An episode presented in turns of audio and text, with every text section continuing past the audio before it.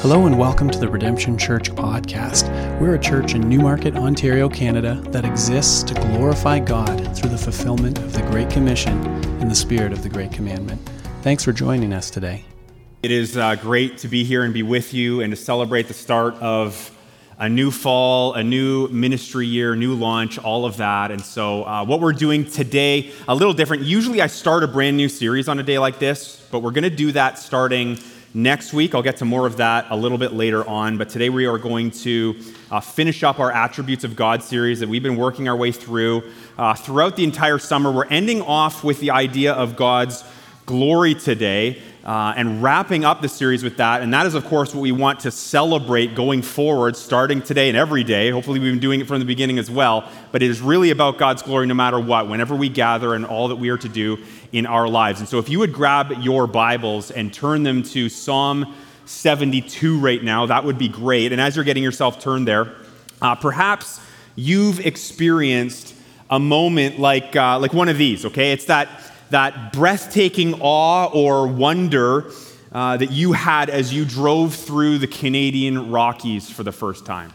Perhaps some of us have had the opportunity to get out there. It's amazing. Or, or maybe it's the reaction you feel uh, as you walk through an art gallery and you're taking in you know, the paintings and the sculptures and whatever it might have. It washes over you. That's a powerful uh, moment. It could be how deeply moved you get when you hear a song. And it's just the, the way the music is written, the way the lyrics are, it just connects with you, it hits. Or maybe it's just simply the, the pleasure of a cup of coffee on your back deck in the morning.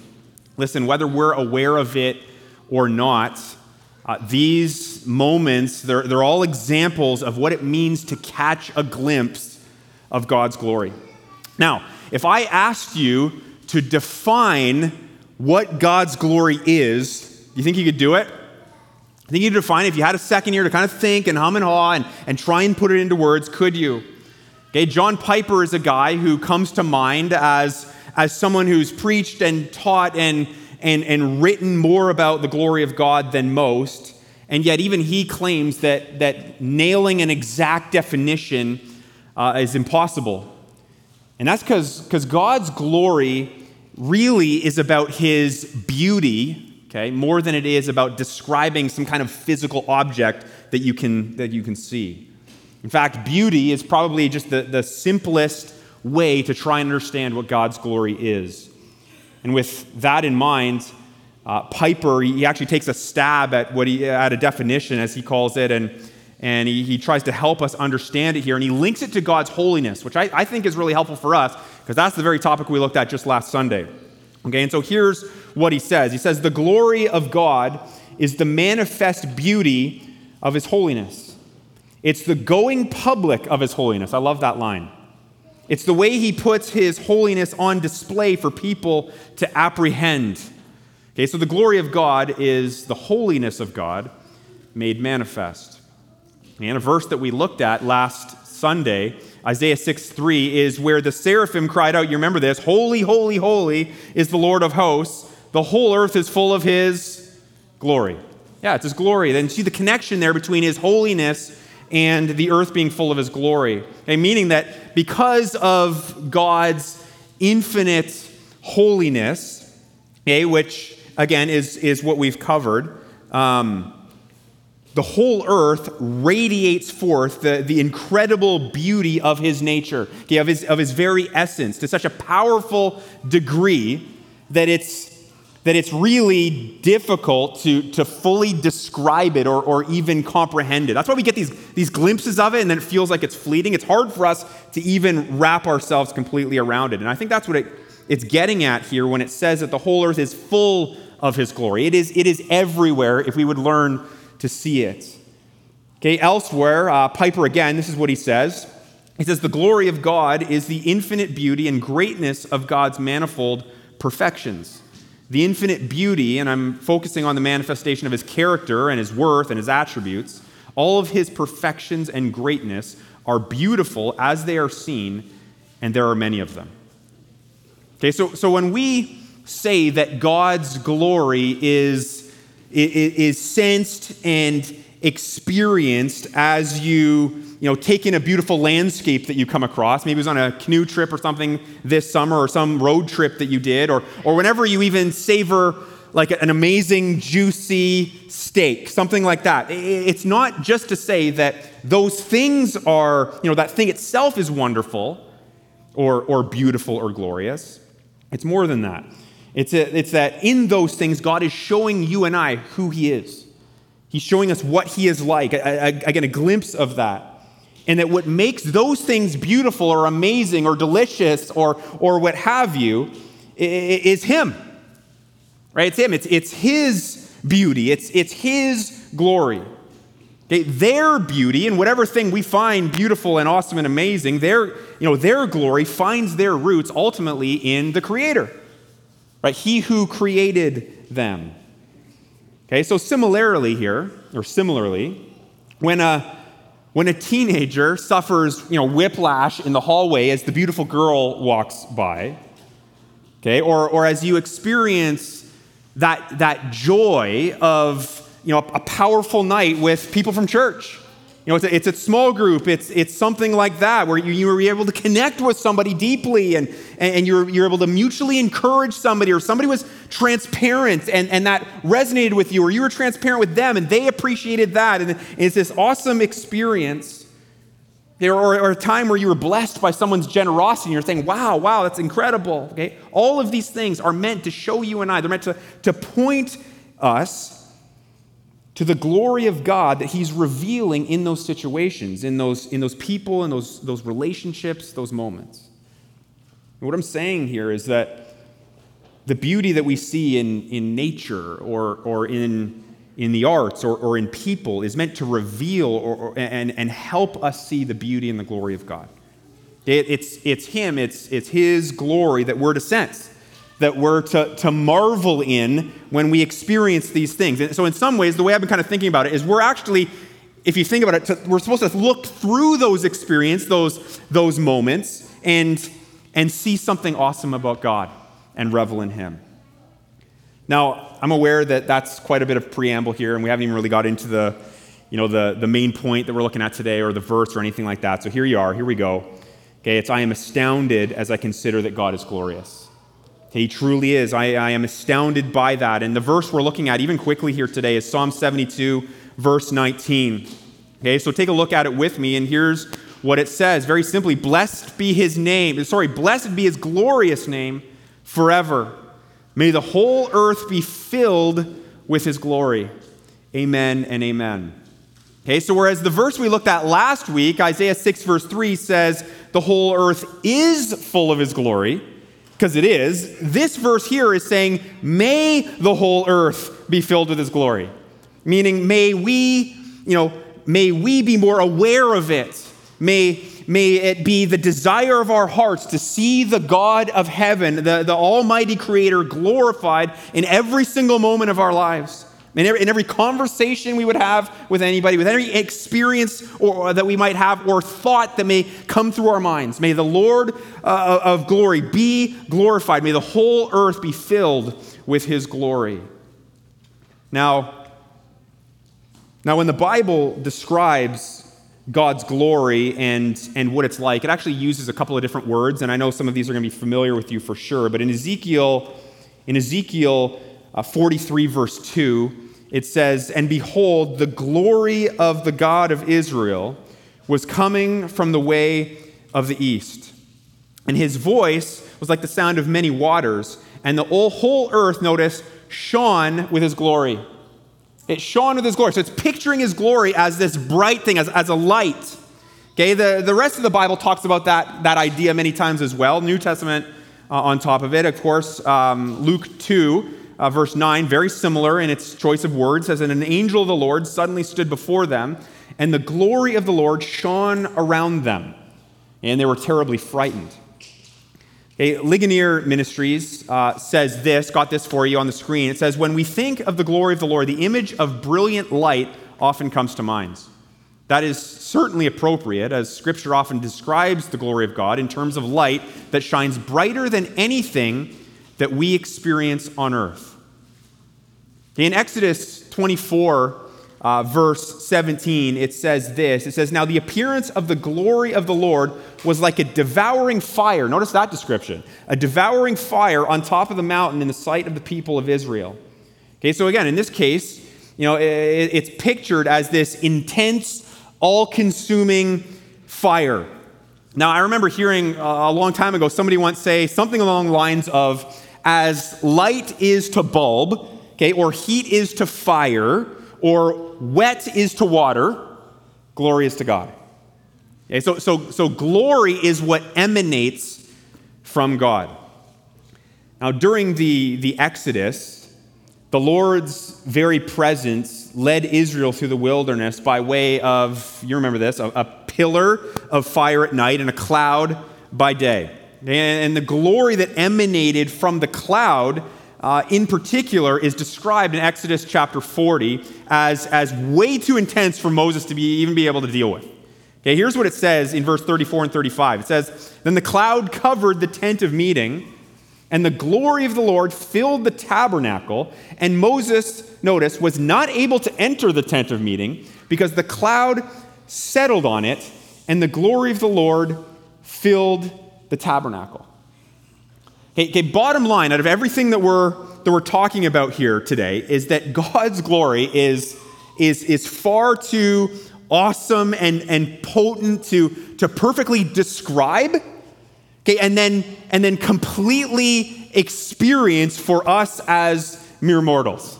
Okay, that, we, we, want a, we want a taste of it. We want a glimpse of it. We want the Lord to pour it out, all of those things, but we couldn't even handle the full weight of it. Okay, but to, to try and understand it, as best as we can, and then to, to desire and experience in our lives and as a church is clearly of utmost importance to the scriptures. And so, therefore, it should be of, of utmost importance to us as well.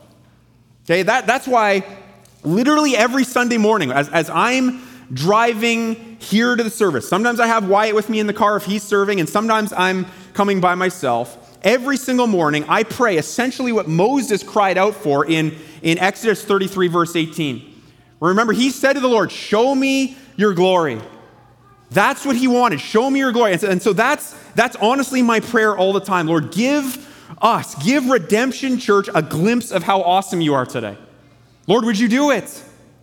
Would you reveal yourself to us? God, would you divert our attention away from the distractions of the world for, for a moment, even?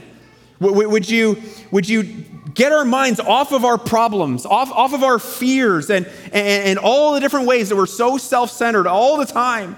God, would you captivate us with your glory? Because when we're struck, Lord, by this, when, when, when, when you show up and do something awesome and we're, we're, we're rattled by your beauty, our, our hearts are changed, right? We are changed. Our hearts align with, with God's heart, and we're transformed right, from, into, into people who, again, from the heart, want to glorify God. Not people who can just say the right things, right? And, and, put on a show for an hour or two at church. No, the people are transformed from the inside out. And so, listen, like some variation of that is what I'm praying every single Sunday morning. And I would urge you, I would plead with you, please pray that too. Pray that exact thing as you're driving uh, into church in the morning. Get your kids to, to, to, to quiet down and, and tell them, no, listen, we're going to pray for this. We're going to come, we're going to ask the Lord to do something awesome today at church. I'm not saying this because this is like the launch Sunday and it's like a quote unquote specialer Sunday than others. No, this is like every Sunday, whether it's in the like dead of February or it's, or it's in the summer and, and people are away. No, we want to see this all the time, all the time. Right? Because in the end, that is why we've been created. It, it really is the reason. It's about God's glory. It, it's about that. It's not about our own. It's not about, eh, or it is about us being essentially smacked in the face with it, right? Time and time again, God show it to us over and over. Yes, it's about experiencing it ourselves, but, but it's for His sake that we're to do so. Right? It's why Isaiah 43, verse 7, it says this Everyone who is called by name, who I created for your own glory.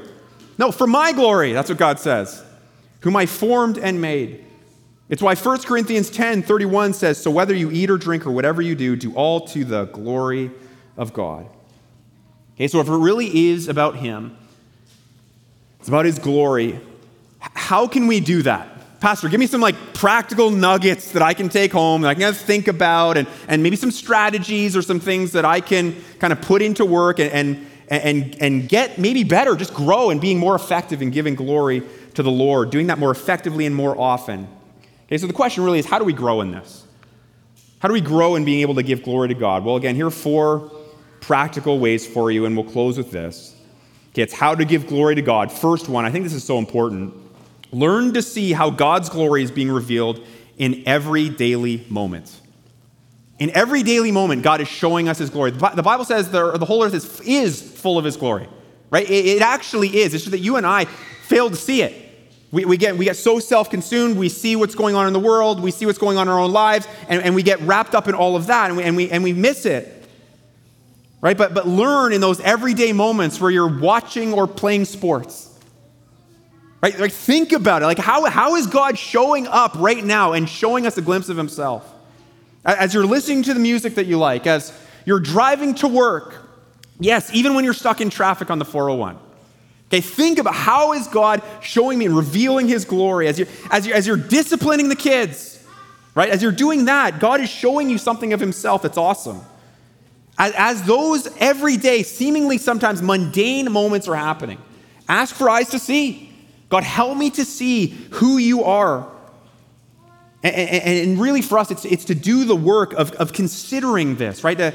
uh, how is God revealing his glory to me in all the different situations that I face? I'll give you a real practical one from me uh, just recently. As you all know, and I talk way too much about, I enjoy golf. Okay, I do this. And so I, I get out on the course and, and I, I enjoy golf. At least I, I like to think that I enjoy golf. But far too often, I get mad because I stink. Right? And I, and I chunk balls around and, I, and I'm terrible. And just, just recently, I got upset about it. And I actually took my club and I slammed it. Right? And we, and we do this. And, and in, the, in the moment, though, I started to think, I'm like, man, like, get a hold of yourself. You're a child. Right? I'm thinking this, and I'm like, I got to stop for a second and just consider it's a beautiful day.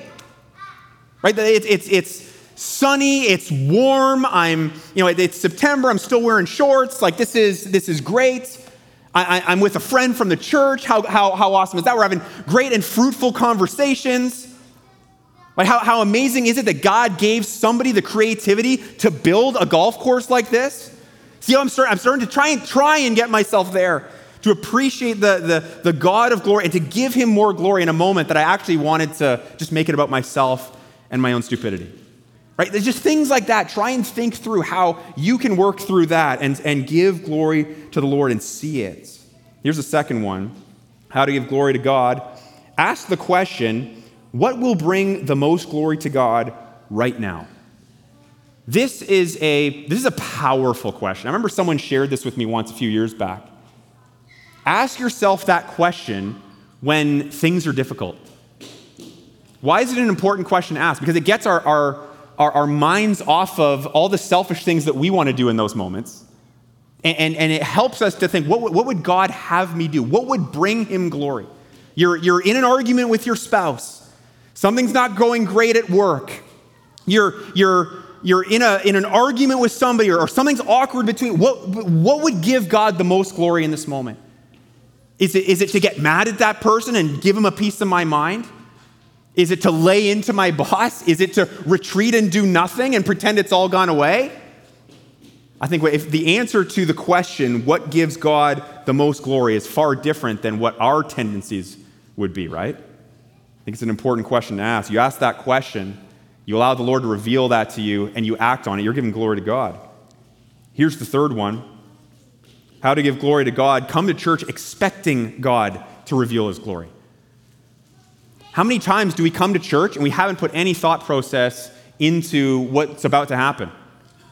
Right? Do we, do we come in actually expecting, no, the Lord's going to do something awesome today? He, he's going to come in. He's going to, he's going to teach me something. He's going to remind me something of I already, uh, that I already knew, but I need to know more deeply. He's going to allow me to connect with somebody where I can encourage them or, or they can encourage me. I expect God to show up in glory. Do you do that? You come like, that's, that's my heart? That's my intent. I think that's an important one. The fourth question is very similar, or fourth thing is very similar here, but come to church prepared to give glory to God. Come prepared to give Him glory. Again, I, I think so many times, and I think about this for myself too, and I'm the pastor of this church. How many times do I come here and I'm just not quite prepared? Maybe it's not about a sermon, but maybe it's about some, some other element of something I've got to do today. Maybe my heart's not quite in the right spot. Maybe I'm not quite prayed up.